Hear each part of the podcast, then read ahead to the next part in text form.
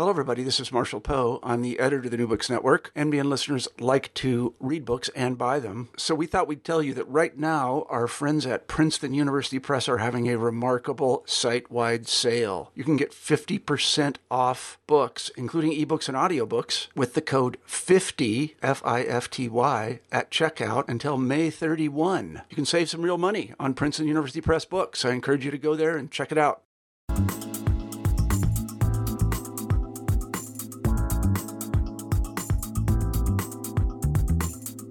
Hi, this is Rebecca Buchanan, host of New Books Network, New Books and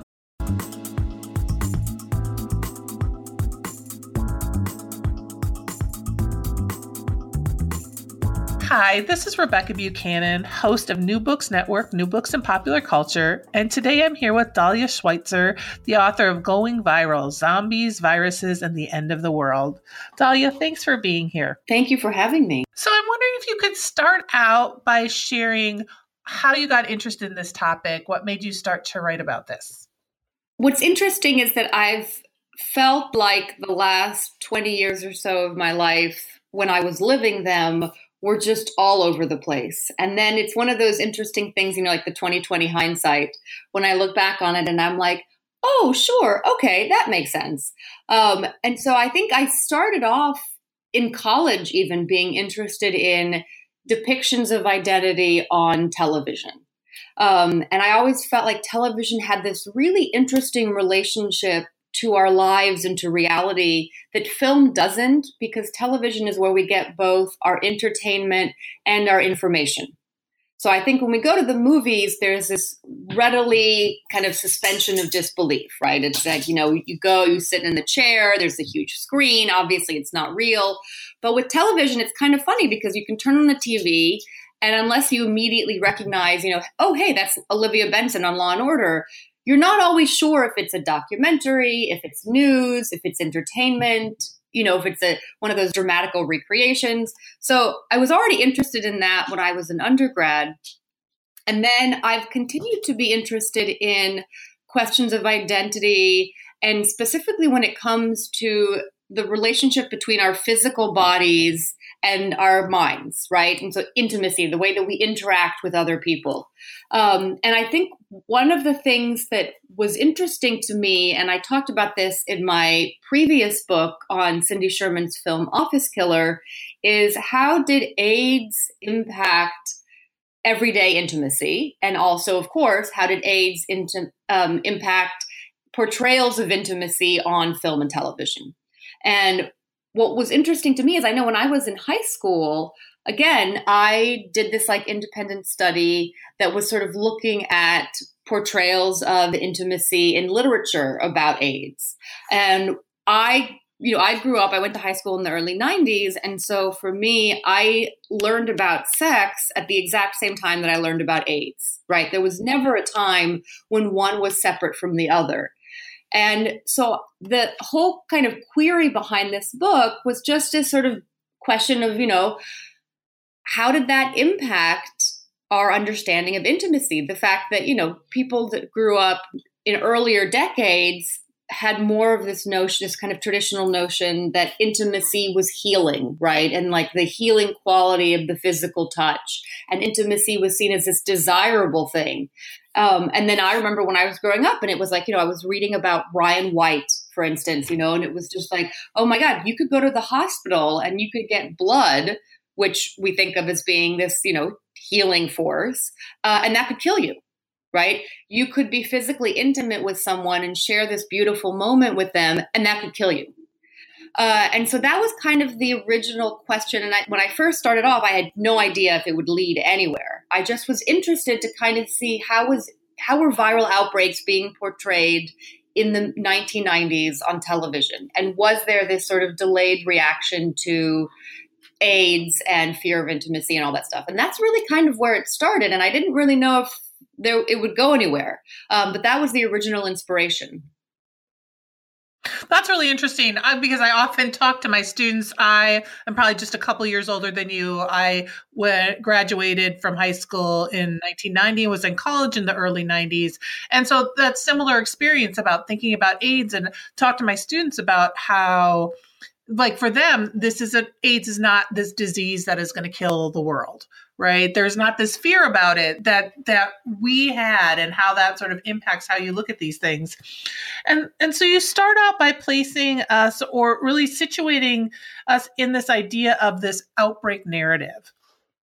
So, can you talk a little bit about that outbreak narrative and how you see that in relation to popular culture? Yes, absolutely. And I think for me, and it's funny because I know, I mean, I, I teach undergrads, and one of the things that I try to do in many of my classes is I try to teach my students the ability to recognize patterns and then to question why those patterns exist and to question where those patterns may diverge. And that applies to anything, right? That applies to traditions of culinary arts. You know, it applies to tradition of contemporary art. It applies to painting. It applies to literature. It applies to film. And so for me, it was kind of like, okay, well, let's look at this outbreak narrative, right? And the outbreak narrative begins with the discovery of some new virus, and then it follows it as that virus spreads throughout a town, a city, a country, a world, whatever, and traces the journey to neutralize or contain the virus.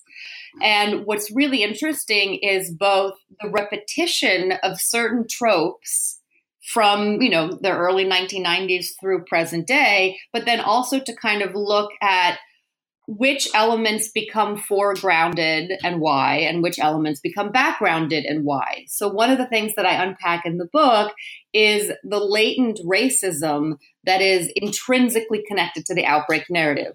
And it's it can it's it can be revealing to trace how that othering shifts, right? And so you have narratives like Outbreak with Dustin Hoffman in, in 95, where it's coming from Africa and there was a whole crop of movies, both television made, you know, made for TV movies and film movies, where it was like this virus is coming out of some primitive village in Africa and it's coming to white, sterile, contemporary America, and America must fight it off. And then with Steven Soderbergh's Contagion in 2011, it's coming from Asia, right? And it's coming from Asians who don't have proper hygiene and it's again traveling to America, but also the world. And then after 9 11, you start getting into bioterrorism, which had been around before 9 11, of course. It just became more front loaded after 9 11. And that's when you start to see Muslim terrorists, you know, and sometimes explicitly Al Qaeda, who are bringing the virus from their Middle Eastern country to America. Um, and then now, what you're getting a lot of is the virus has already happened. We kind of fast forwarded through the outbreak and we're looking at the aftermath. And that's what you get in narratives like I Am Legend, The Walking Dead, Dawn of the Dead, um, et cetera, et cetera, last man on earth. I mean, there's no shortage. Uh, and so it's kind of like different elements become front loaded depending on what's resonating in the zeitgeist. Right. And one of the things you talk about that ties into this is that you look at the idea of film cycles and how sort of these these tropes and these thematic tropes appear in these film cycles. And so can you talk to a little bit about that idea of the film cycle and how that you see the outbreak narrative sort of playing out in that? Absolutely. So it's important to understand the distinction between film genres, with which I think people tend to be much more familiar, and film cycles, right? So film genres have a sort of a set of you know rules plot points character elements that remain relatively consistent over the decades right? So in a romantic comedy from the 1940s they're not using cell phones obviously but the core elements of the plot would readily translate to a romantic comedy from 2018 right? You have a lot of the same sort of plot points and the movies end about the same and they start about the same etc whereas a film cycle has a much shorter shelf life. A film cycle tends to be sort of 5 to 10 years and then it has to be reinvented now that creates a whole new world of possibilities because the film cycle is much more responsive to things that are happening off screen. And so it, you can really learn a lot about real life cultural, historical, social events by looking at film cycles and looking at what they're sort of responding to. And that's why, for instance, in the book, I look at what I consider, you know, the three different waves of the zombie narrative and each wave reflects a real life contemporary fear, right? So when the the zombie narrative first began in the early 20th century, it was it came out of sort of Haitian voodoo culture and sort of fear of this sort of uh, you know the the mystical other, and there were some religious overtones, and it was all about you know this fear of colonialism and slavery and all these issues that were real life issues in the early 20th century. And then when zombies really kind of came back with George Romero in the middle of the 20th century, they started tapping into you know, anxieties about Vietnam, um, anxieties about capitalism, uh, fear of radiation, nuclear bombs, all that kind of stuff. And then when the zombie, the next zombie wave came, which is really closely tied to the Resident Evil video game and the movie 28 Days Later in 2002, that's when you see the zombies um, intrinsically connected to infection right? And that speaks to our contemporary fears now of infection, right? And what is what does infection mean, right? It's not like we're lying in, in, in our bed terrified we're going to catch a cold, right? The idea is fear of infection speaks to our fears of porous boundaries, right? It speaks to our fears that we cannot protect ourselves either our body cannot physically protect us, right? Our immune system can't protect us. Our country can't protect us. There's nowhere we can go where we're safe from contagion. And that contagion can come from, you know, terrorism or it can come from Ebola. Uh, but that's sort of the most recent wave of our fear. Right. And that's really interesting. I found it really interesting too when you sort of move into this idea of these film cycles and tropes and then look at the importance of globalization in the, in continuing this cycle of fear. And so can you talk a little bit about um, how globalization really sort of intensifies this fe- these fears and then how you also saw this playing out in in television and film? Yes, for sure again, I, it's funny because in some ways I'm an untraditional uh, film and media scholar, whatever you want to call it, because I feel like I'm more of like a sort of cultural studies anthropologist who uses these movies and TV shows as like little time capsules to unpack to see, hey, what was going on in the American mind in the mid 90s or the early 20th century or whatever. Uh, and so you have to you really look at you unpack them as these examples more than like oh this is a case study of brilliant cinematography right it's like sort of looking at what these the subtext is and so a, a, a very useful case study can be to compare Andromeda Strain, which came out in 1971, with Outbreak that came out in 1995, um, Wolfgang Petersen's Outbreak, with Steven Soderbergh's Contagion from 2011. And you can really sort of very clearly see the impact of globalization on our, you know, fears of disease, our vulnerability, etc. So in the Andromeda strain, the virus comes from outer space, right? So you have none of that sort of racial othering, right? It comes from outer space. It's on a rock. Um, it affects this very contained town of Piedmont. You know, it doesn't doesn't get out. Um, they they the scientists get the rock that has the virus on it. They bring it into the lab.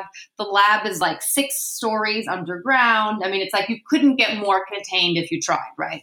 Um, and then in outbreak, you have this clear trajectory, right, where you can trace. Oh, the virus came from Africa right? It goes to Jimbo in California, and then Jimbo gets on a plane and goes to Boston to visit his girlfriend, and so he brings the virus with him. But you can very easily, you know, pinpoint the exact path, and they have a list of like the people that are infected, and it's a much it's a much more um, kind of manageable outbreak. And then if you look at Contagion, which came out in 2011 sure the virus starts in Asia, but within the first like five minutes of the movie, you see it. You know, it's in it's in Paris, it's in London, it's in Minneapolis, right? It's like boom, boom, boom, all these cities, and then one of the um, interesting techniques that Soderbergh uses is the first time you visit any place, you get the location, right? So you you see, oh, I'm in Minneapolis or I'm in London. But then after the first time, he doesn't do that anymore. So sometimes you can tell where you are, but it's not always really clear. And the implication sort of is that there's not much of a difference, right? It's all kind of the same place. It's all people who are dying. And you also get a lot of video conferencing, which I think is fascinating because, again, there's this notion that communication is everywhere, right? So in Outbreak, it's much more localized, right? Dustin Hoffman has to travel, or Sam Daniels has to travel to the specific town where he then gets on the local news and makes an announcement to the local residents, right? Whereas in Contagion, you're just jumping around the world and all these different scientists and doctors are watching the exact same video presentation in conference rooms around the world. So you can really see how our understanding of the world and our place in it has been impacted as a result of globalization. Right, and I thought and you mentioned this to to um to sort of further that or further some of the things you talk about in here as you were talking it reminded me of i found it really interesting when you talked about the fact that at a number of times these films sort of you know or the the films or the television shows spoke to what events that were going on at that time. So they either had to or even the video games had to like wait on their release or they had to change some aspect of it because of what was happening globally or in the world at that time. And so can you talk a little bit about that as well and how that impacts some of this? Yeah i think that it's very easy to think that oh the stuff that's happening on screen isn't really so connected to things that are happening in real life right? They seem like you know oh it's it's like escapism right? So it's like you go and you see this movie and uh, it's it's like completely separate from everyday life. It's complete fantasy. It's complete escapism whatever. Um, and i think you have to remember that the people who are making these movies are living in the same world that we're living in right? So they're going to be influenced by things that are happening in real life. So you will have movies that will be made while there is a real life outbreak happening. And then you will have a movie that will be released when a real life outbreak is happening. And you can't you can't pretend that they didn't have anything to do with each other. So, for instance, when 28 Days Later was in production in England, you had the foot and mouth outbreak, um, which was happening at the same time. It was a highly infectious disease that affected cattle, pigs, sheep, goats, etc. Plunged the agricultural industry into its worst crisis um, for decades, and this was happening in the UK at the same time that they were making 28 Days Later, right? And so Danny Boyle has said you know, that he recognized parallels between the panic, the hysteria, the misinformation that was happening in real life and what was what he was creating on the screen.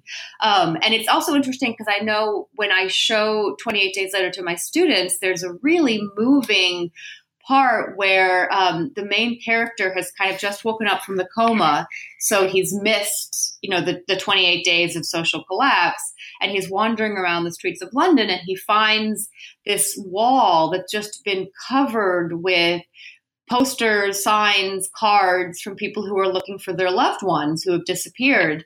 And the immediate reaction is, oh, Danny Boyle was inspired by 9 11 because that's what happened at the World Trade Center after 9 11, where people were posting these heartbreaking signs, you know, have you seen this person, whatever. Um, and actually, that was filmed before 9 11.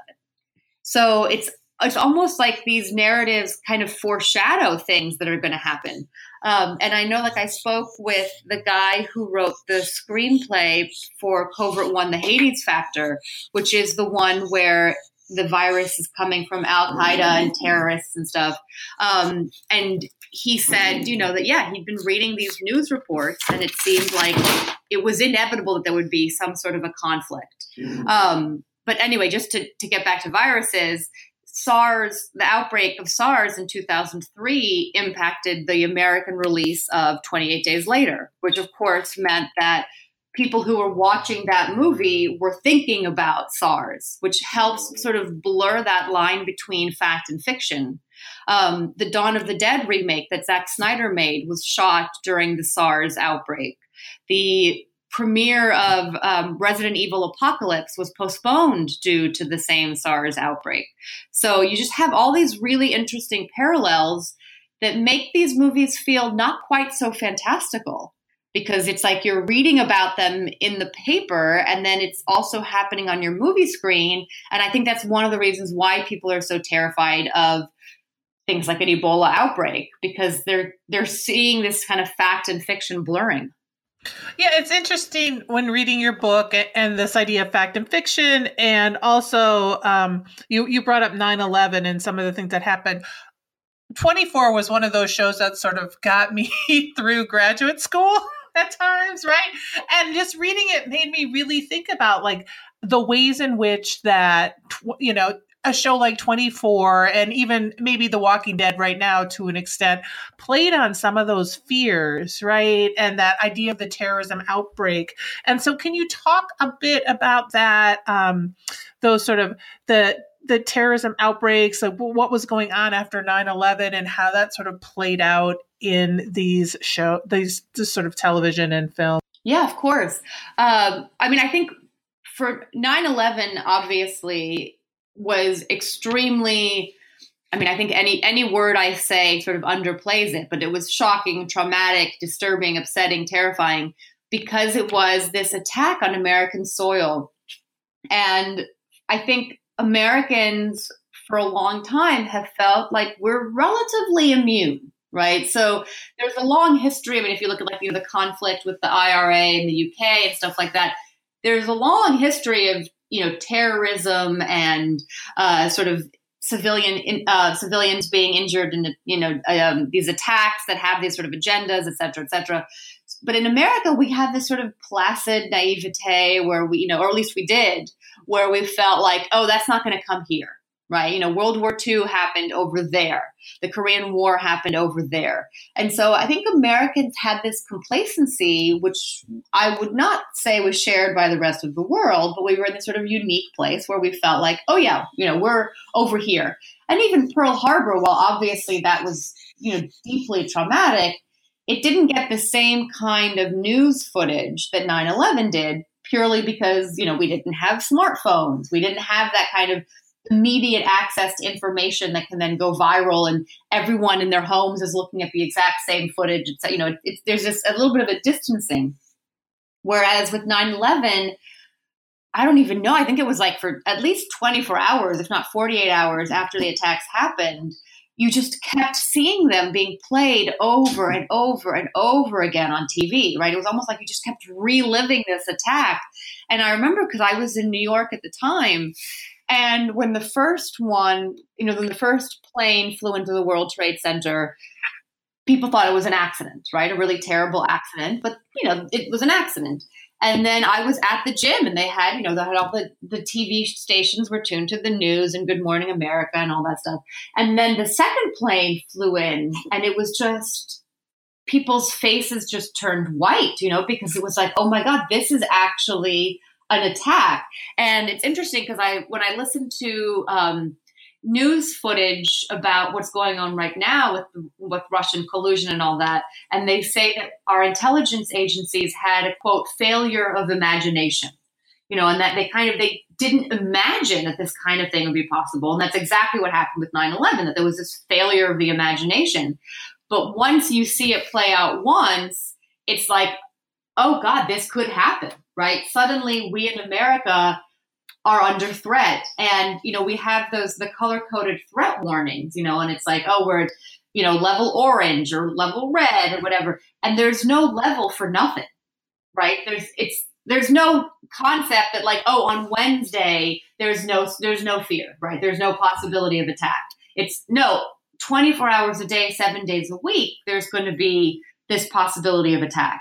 And so that's obviously going to both be played up on these TV shows, right? Because that's how you get people to watch your TV shows. But the TV shows are also going to kind of respond to it in a way that can be, you know, it's like it's like when you're when you're stressed out about something, you want to watch those stresses play out in a way that doesn't actually affect you right but that that you know that personally your body isn't in danger but you're watching these narratives play out And so, what I think is fascinating about shows like 24 is they were already in production before 9 11, right? But it was like they became all the more relevant as the world turned upside down, right? And suddenly it was like, no, no, no, we we are well aware of the fact that there are these high level conspiracies in our government and we can't trust our government to save us. And we need oh my God, where is Jack Bauer? Why can't he save us now? Right? We need this sort of rogue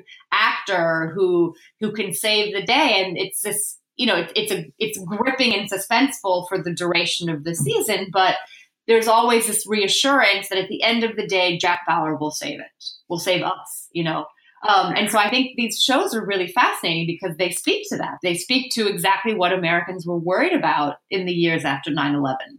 Yeah, and can you talk a little bit too about that? How that also um, plays out with the idea of conspiracy theories, right? Because you talk about that, and that sort of feeds into this, and feeds in. I yeah, like between the X Files and Twenty Four. I was just I was reading your book, going, and then I need to go back and watch this, and I was thinking about even even the X File. I'm you know the reboot of the X Files, thinking about how some of this plays out. But the conspiracy theories, like one of the reasons I love, I still love the X Files, is you know you know Fox and Fox's idea, you know, and how you know Fox and Scully play out. And there's some traditional and non-traditional gender roles that are going on there as well. But can you talk a little bit about that idea of conspiracy theory and how that plays out with this sort of these narratives as well? Yes, I became very interested in the prevalence of conspiracy theories, and obviously you have you know, the X Files is before 9 11. And so you, it wasn't like the conspiracy theories came out of nowhere, right? It was just, as I was saying before with the film cycle,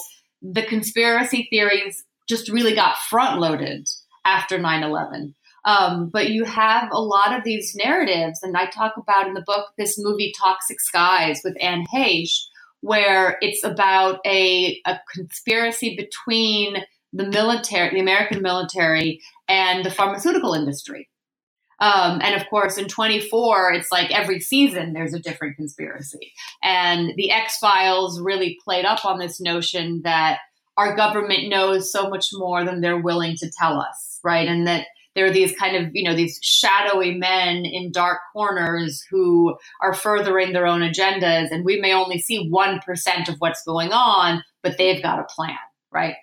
And I was, I kind of, I started asking myself, you know, why would we have all these conspiracy theories? And obviously, after 9 11, there was another kind of rush of conspiracy theories. And I think your, your in, instinctual response would be, oh, but conspiracy theories are upsetting, right? Because why would it be comforting to think that there are, you know, shadowy men in dark corners smoking cigarettes and planning the deep state revolution or whatever? You know, you think that would keep you up at night. But actually, there's something reassuring about a conspiracy theory because it's more terrifying to think, oh, our government is just incompetent, right? Because that means 9 11 could happen again tomorrow, right? If our intelligence networks aren't set up to protect us from something of such massive scope, what can they do? Right? And it's like you know when when AIDS first um, emerged, it took the government years before they even would acknowledge there was a problem, much less start putting money towards you know research and all that stuff. So it's like, oh my God, does our government not care about us if we're dying? And so that's actually scarier. That's a scarier um, realization than no, no, no, no. It's people have a plan right? You might not know what the plan is, but there's someone behind the scenes who's got a plan.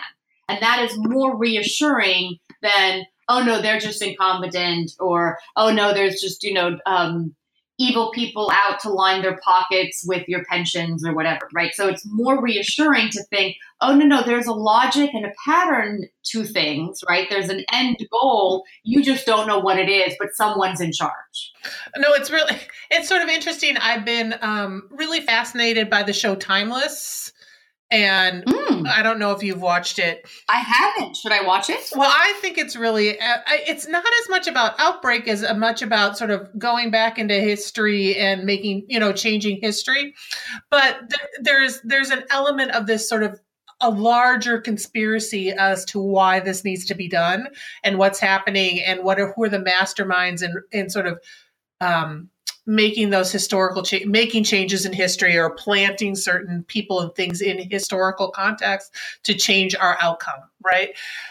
Um, and so it, and when you're talking it reminded me of that idea as well. Like so it's not like what is happening is not because we are problematic. It's because these problematic people have thought further ahead than our government could ever think ahead right?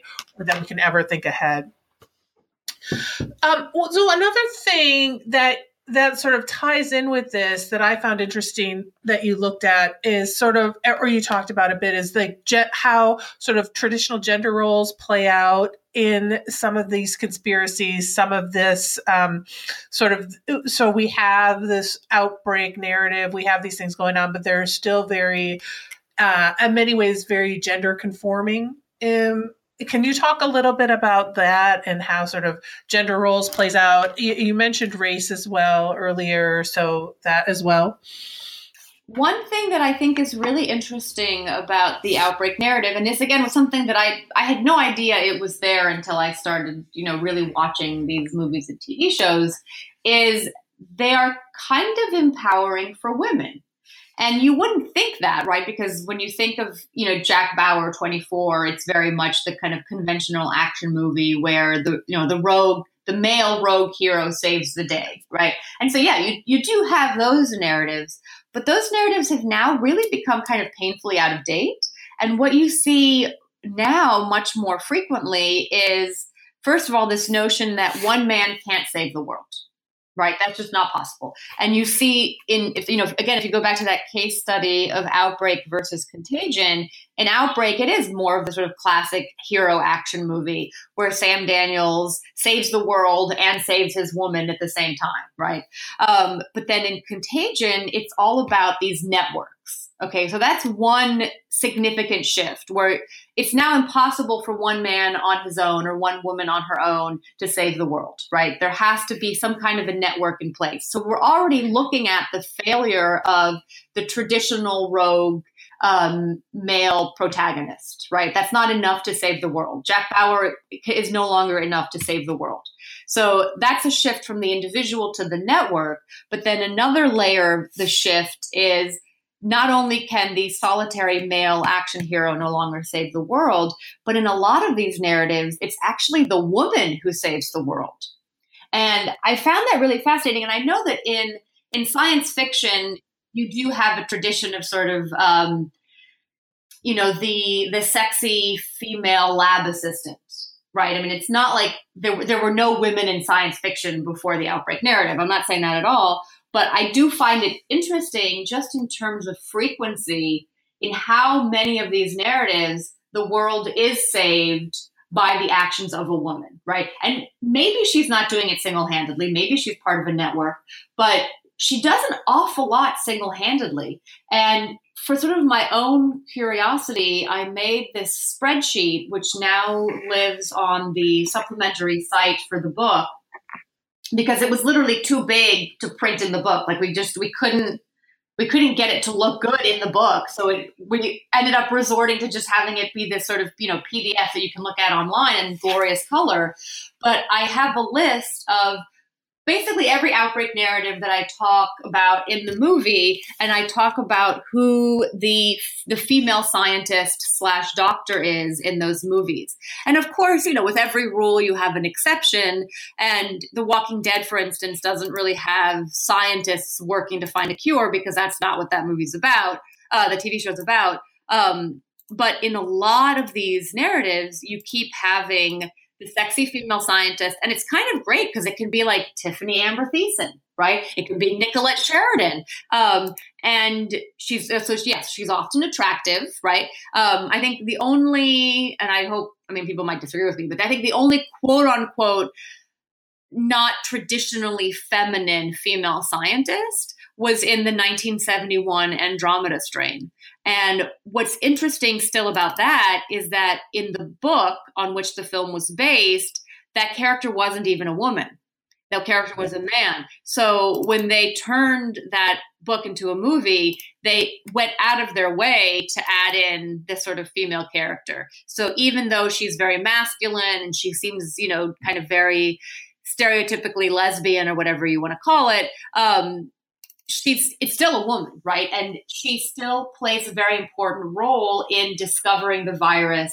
And so there's sort of it's again because again it speaks to where the traditional male action hero has failed and the female scientist slash doctor has this combination of empathy observation skills intelligence that allows her to put things together that the men miss um, and then she's also not married which i find really fascinating you know that she's it's not like like every once in a while, you know, you, you see like this strong, sassy, independent lady on TV or movies, but she's just temporarily single until she finds like, you know, her true love or whatever.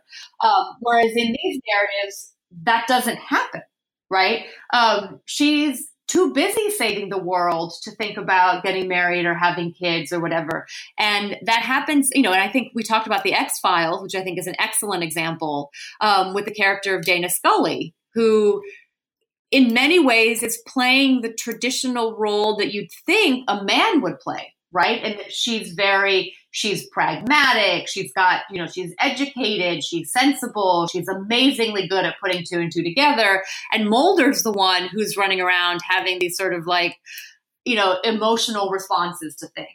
So and you know scully of course she never gets married. She's in her 30s she's tough. She's passionate. And even though when the show first started, it seems like they went out of their way to make her kind of frumpy looking. She does become more traditionally attractive as the show goes on, but she doesn't lose her power. In fact, the opposite, right? She becomes more and more powerful as the show continues. When the show first starts, she's very much portrayed as Fox's sidekick, right? And then she really comes into her own. Um, so I, you know, so that's just that's just one case study. Um, but in movie after movie after movie, you know, in, in Pandemic, which was a, a made for TV movie, you have again Tiffani Thiessen who saves the day, right? She's the one who's able, and maybe it's because as a woman she's a little bit of an outsider, but she's the one who's able to make the connections that end up saving the world.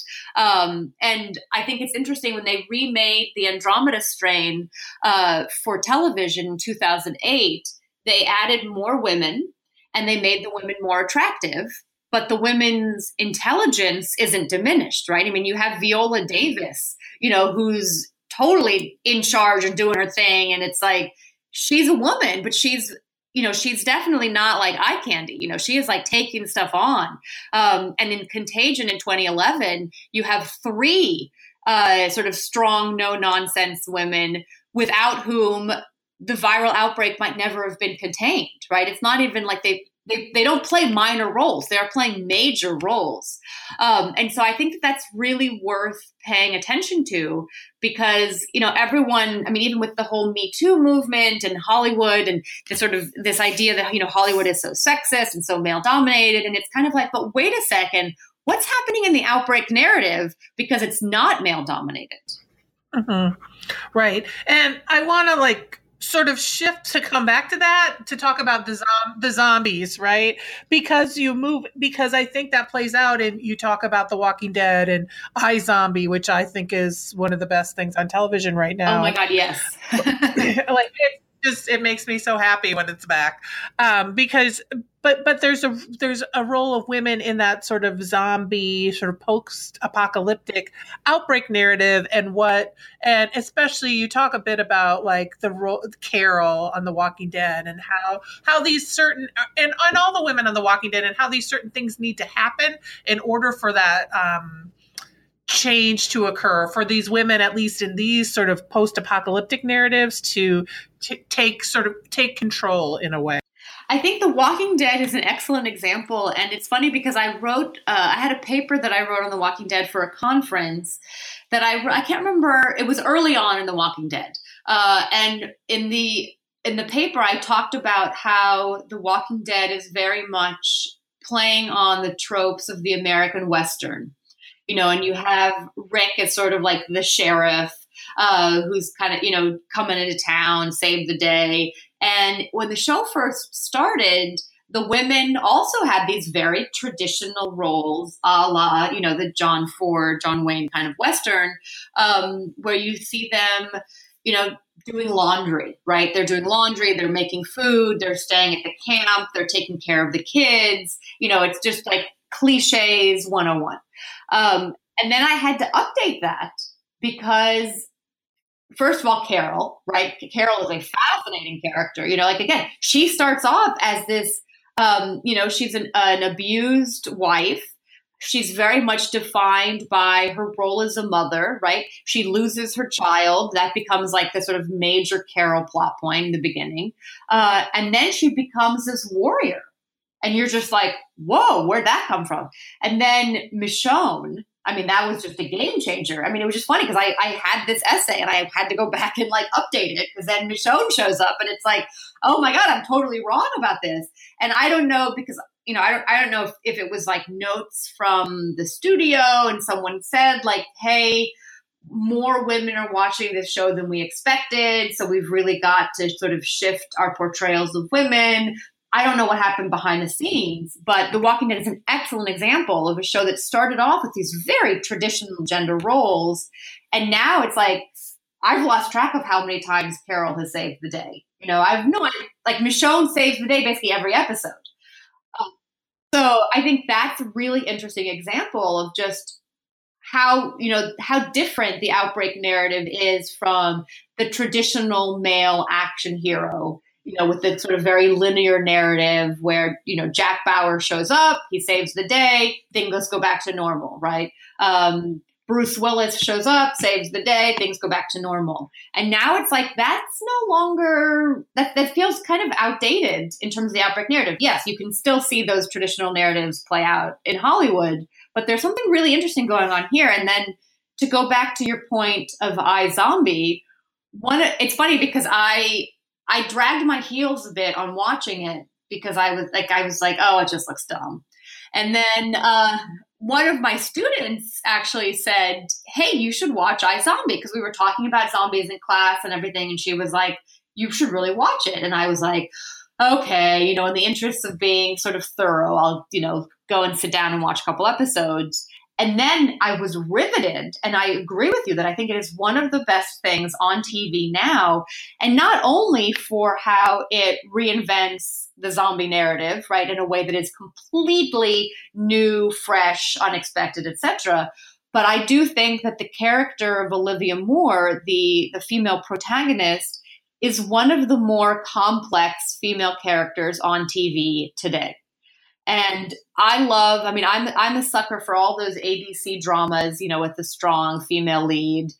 And I I love a good Olivia Pope moment, you know, but I think it's also important to acknowledge that characters like um, Olivia Pope or Alicia on The Good Wife, while they are fantastic to watch and they're these strong, no nonsense women, their characters are still, I mean, two dimensional seems harsh, but Olivia Pope in season five isn't that different than Olivia Pope in season two, right? So there's still this sort of consistency, right? So she's more nuanced than two dimensional, but it's still she in some ways she feels like she's a little bit of a plot device, right? So it's like her her personality is used to further the plot more than let's get to know the nuances of Olivia Pope.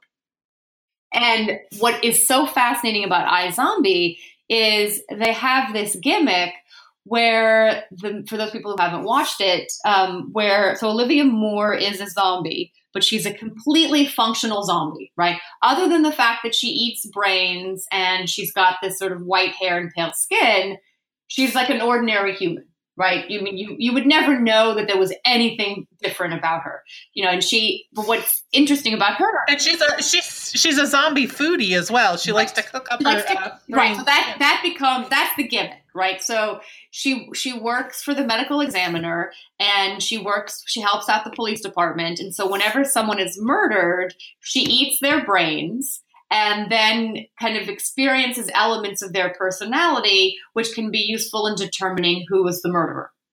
So that's like the, the sort of the procedural gimmick behind uh, every episode. But as a result of her eating these brains, she is able to take on these different characteristics. So she still remains Olivia, right? It's not like she becomes Bob the mailman, right? She's still Olivia, but she'll take on characteristics of, um, you know, the socialite or the porn star or the exotic dancer or the dominatrix or the kindergarten teacher. And she'll take it on. I mean, she'll eat brains that belong to men as well as women, right? So it's just, you really get this notion that like a woman can be anything right? So she'll eat the brains of a male per, a male teacher and take on elements of their personality in this way that I think captures how mercurial all of us can be in real life, but in a way that hasn't really been communicated thus far on television. Yeah, no, there's some fluidity that plays out in that that may and I I love Veronica Mars is one of my all-time favorites, and so I I had to watch iZombie because of you know Rob Thomas. But and then when you have a character named Major Lilywhite, I, I can't, you know, it just. I mean, the brilliance of that show. It's like every time I watch an episode, I'm just like Rob Thomas. Oh my god, I want to live inside your brain. And what's funny is I. I've I liked Veronica Mars, you know, when it was on, but I haven't watched it since then, and I only watched iZombie be- again because I was writing this book, and my students said to. Like I was, I wasn't this Rob Thomas aficionado. And then the next book that I wrote, which I just finished recently, looks at the private detective in film and television. And it was just funny because I was trying to figure out how to conclude the book, and I was sort of thinking about contemporary representations of detectives, in particular. Uh, I, I was looking for sort of children, right? So not adult. And then I was like, oh my God, Veronica Mars. And I went back and rewatched every episode of Veronica Mars, and so that's now a huge component in that book. So I sort of I have this joke with Rob Thomas that it's like, oh, my career is basically built, you know, around the work of Rob Thomas. Uh, but he, he creates these really interesting female characters. I mean, there's there's so much going on, and there's so much to say. Um, and Veronica Mars, in many ways, is sort of the most radical female private eye who has been on television. And what's what's crazy is that's kind of old news, right? I mean, it hasn't been on the air for a while, but still, she is able to do things that other female private eyes have not been able to in the years since, despite whatever social or economic progress women have made. Right. Yeah. No. I mean, I could probably talk to you about Veronica Mars forever. we'll do that when the next book comes out. That sounds awesome because, yes, I have lots of, yeah, she makes me very happy. Um, but it, just to, to go back to the zombies, um, can you just give a little bit of that? Um, history of how you see sort of the the original sort of Haitian zombie and how that plays out differently in this present day? Totally. I mean, it's sort of like where to begin. Um, I know when I was putting together the class that I teach that's based on this topic, I initially started with Night of the Living Dead to kind of, you know, preface sort of Zombie 101. And then I realized that that was actually a fundamental error because my students had no idea of anything zombie related prior to Night of the Living Dead. And so I, I had to sort of revamp my lecture. And one of the things that's interesting about zombies is it's not that hard to go back to square one, right? they haven't really been around that long, and it's very easy to trace their trajectory. So, unlike you know vampires, which have more of this sort of European Gothic history, zombies are very much an American thing, right? And they're very much a a relatively recent, sort of within the last hundred years, American thing. Um, and I think that that's something that we forget. And also, what's interesting is the the ways that that the zombie has sort of unfolded. So that kind of gets to your question. So when the zombies first appeared, it was coming from sort of Afro Caribbean folklore. And the word zombie can be traced back to West Africa. And it meant not only a body without a soul, but a soul without a body. So it wasn't really like living death, it was just sort of a body without a soul, a soul without a body. But then, as a result of the Atlantic slave trade, um, this concept of living death sort of became part of the zombie narrative. And it was really sort of um, key to slaves in the French in the French colonies in Haiti and and um, that surrounding area because it represented an extension of the bondage that they had in life, right? So it was sort of like, oh my God, I am now a slave for the rest of my living life, and then I'm going to die, and then I'm going to be brought back, and I will continue to be a slave. So I'm basically going to be a slave for all eternity. Uh, so that was really where the notion came from, and that's where you have one of the key differences between zombies then and zombies now, which is that there was the the master, right? Because of course, a slave is controlled by someone, is owned by someone. So rather than the masses of sort of zombies that you would see now in these sort of films and TV shows, you'd have a handful of zombies or one zombie that would be controlled by the master, um, and then the master would sort of you know tell him what to do, etc. And so that was really where the zombie narrative first began, um, and then that's what you see in movies like White Zombie um, and the book The Magic Island, and it was kind of this fascination with Haitian culture and voodoo and this sort of you know this, this sort of exotic thing. Um, and so that was what you really started to see in the 1930s and the 1940s.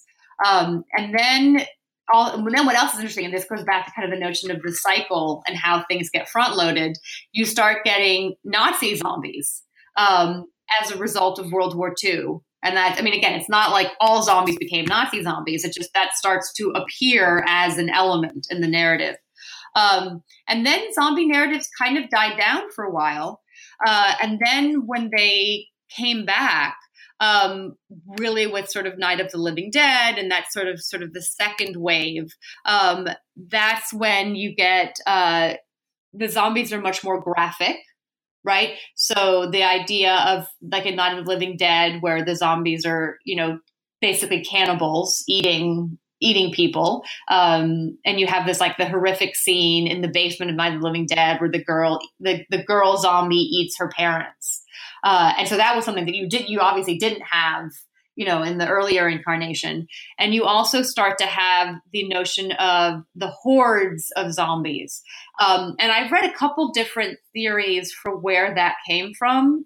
And some people tie it to the discovery of the concentration camps uh, at the end of World War II and the just, I mean, you know, people knew that the concentration camps were happening, but they hadn't seen them with their own eyes. And then to go there and you see just these, you know, hundreds and thousands of people who basically have had their soul stripped out of them, just kind of these gaunt, almost faceless, identityless workers. Um, and again, it, it, wasn't just one, it would be thousands.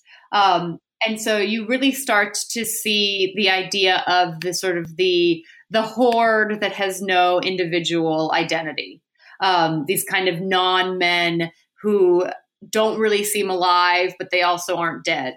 Um, also, during the Korean War, it was um, a military strategy on the part of the Korean army to send thousands of barely armed Korean infantry to just kind of overwhelm the better equipped American armies. So the American armies really had to, in order to to achieve their goals had to just mow down these sort of piles of corpses um, which obviously also was deeply traumatic and upsetting. Um, so that's that's i think part of where you start to get into this notion of this the horde of the living dead. Um, and then of course you have the nuclear bombs um, which were used by the americans in japan. And that's where you get the idea of like no place being safe right? And so it's like all these different elements that then come together. And so then when you have Night of the Living Dead, you've got the masses, right? You've got the the zombies that are caused by radiation, although it's never explained exactly how that happened. Um, and you have this notion that even in the home, you're not safe, right? Because traditionally we think, oh, at least if you can get home, you're okay, right? And in Night of the Living Dead, it's like you're going to die in your home. Um, so that's kind of like the second wave. And then the third wave, which is you know the one that deals with infection and was really sort of launched by Resident Evil and 28 Days Later, that's when the zombies are sped up, right? So like when I show my students, uh, you know, Night of the Living Dead, their first reaction is they kind of laugh at the first zombie because he's just sort of like lumbering across the graveyard, and it's like, what is this? Um, and now, you know, you see the zombies and they move really fast. They transform really fast. They don't always have to die to transform. Um, and so it's it that kind of speaks to the acceleration of our contemporary culture and how everything is just sort of happening faster, but also this notion that you don't have to have your brains eaten to become a zombie, right? So like an iZombie, you get scratched by a zombie and that's it. That's all it takes. Um, and so I think that also speaks to sort of, you know, the heightened vulnerability. And then again, the zombies aren't controlled by anyone. So that speaks to our fears of sort of lack of agency, um, lack of identity. We're, again, we're just kind of the masses. And that's what the opening sequence to Shaun of the Dead does so brilliantly, where it just really shows us, like, you know, wait, are we all already zombies?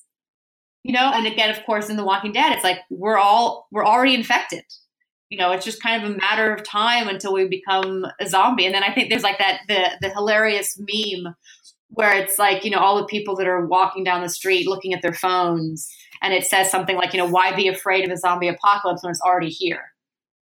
So I think th- th- that those are the sort of like the main differences between the sort of three different waves of the zombie narrative. Right. And what do you think? You talk a bit about too the site like The Walking Dead and the popularity of zombies, and what do you think it is about this narrative right now that makes it so popular? That is the million dollar question, um, which I don't even know if Robert Kirkman, the guy who created The Walking Dead, knows the answer to that explicitly. But I do know that he said, you know, that um, one of the reasons for the show's success is that during apocalyptic times, people think apocalyptically, right? And so I it's it's one of the things I talk about in the book is this notion of risk theory, risk awareness. And we are now safer than we've ever been before. Right? I mean, it's like we are you know we're we we're living in in you know we have better health standards we have better medicine we have air conditioning we have window screens you know we're, we're not at risk of getting typhoid.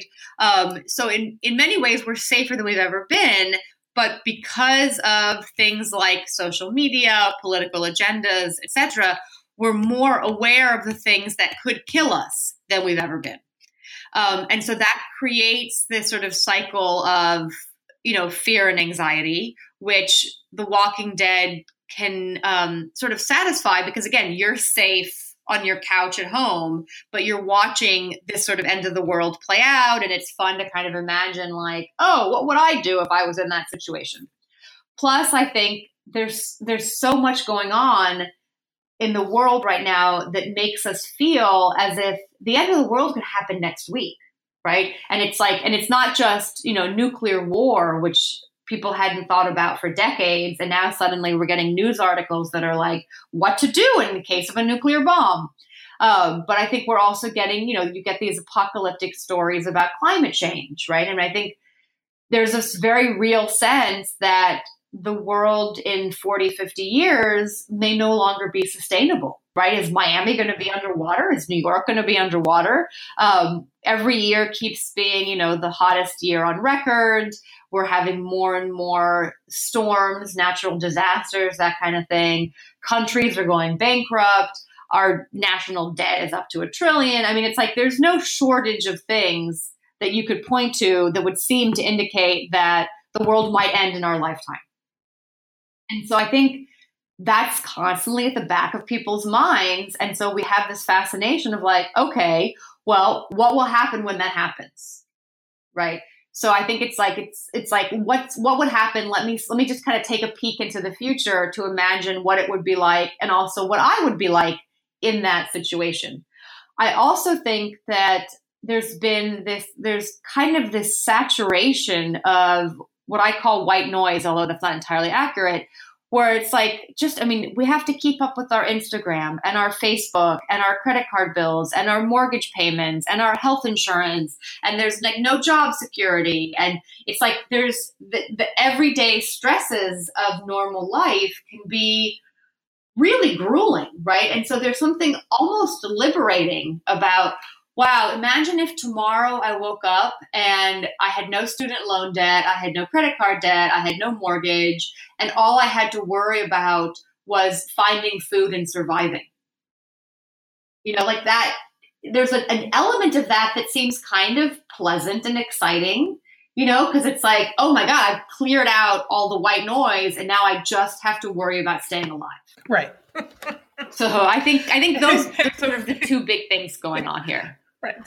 Staying alive in those zombies. Right. So we've been talking for a while. So I don't know if there's anything like final thoughts you have about your book or if you want you talked a little bit you mentioned a little bit about the book you're finishing up or there's any last words or you want to talk a little bit more about your next project but oh i mean i'm happy to talk about anything um, but I think we started off the conversation by saying that sort of when you, I think we were talking about like the inspiration behind the project. And so one of the things that I'm always drawn to is patterns and noticing sort of these patterns in pop culture and where those patterns remain consistent and then where they get reinvented. And then, of course, asking, why does that remain consistent and why does that get reinvented?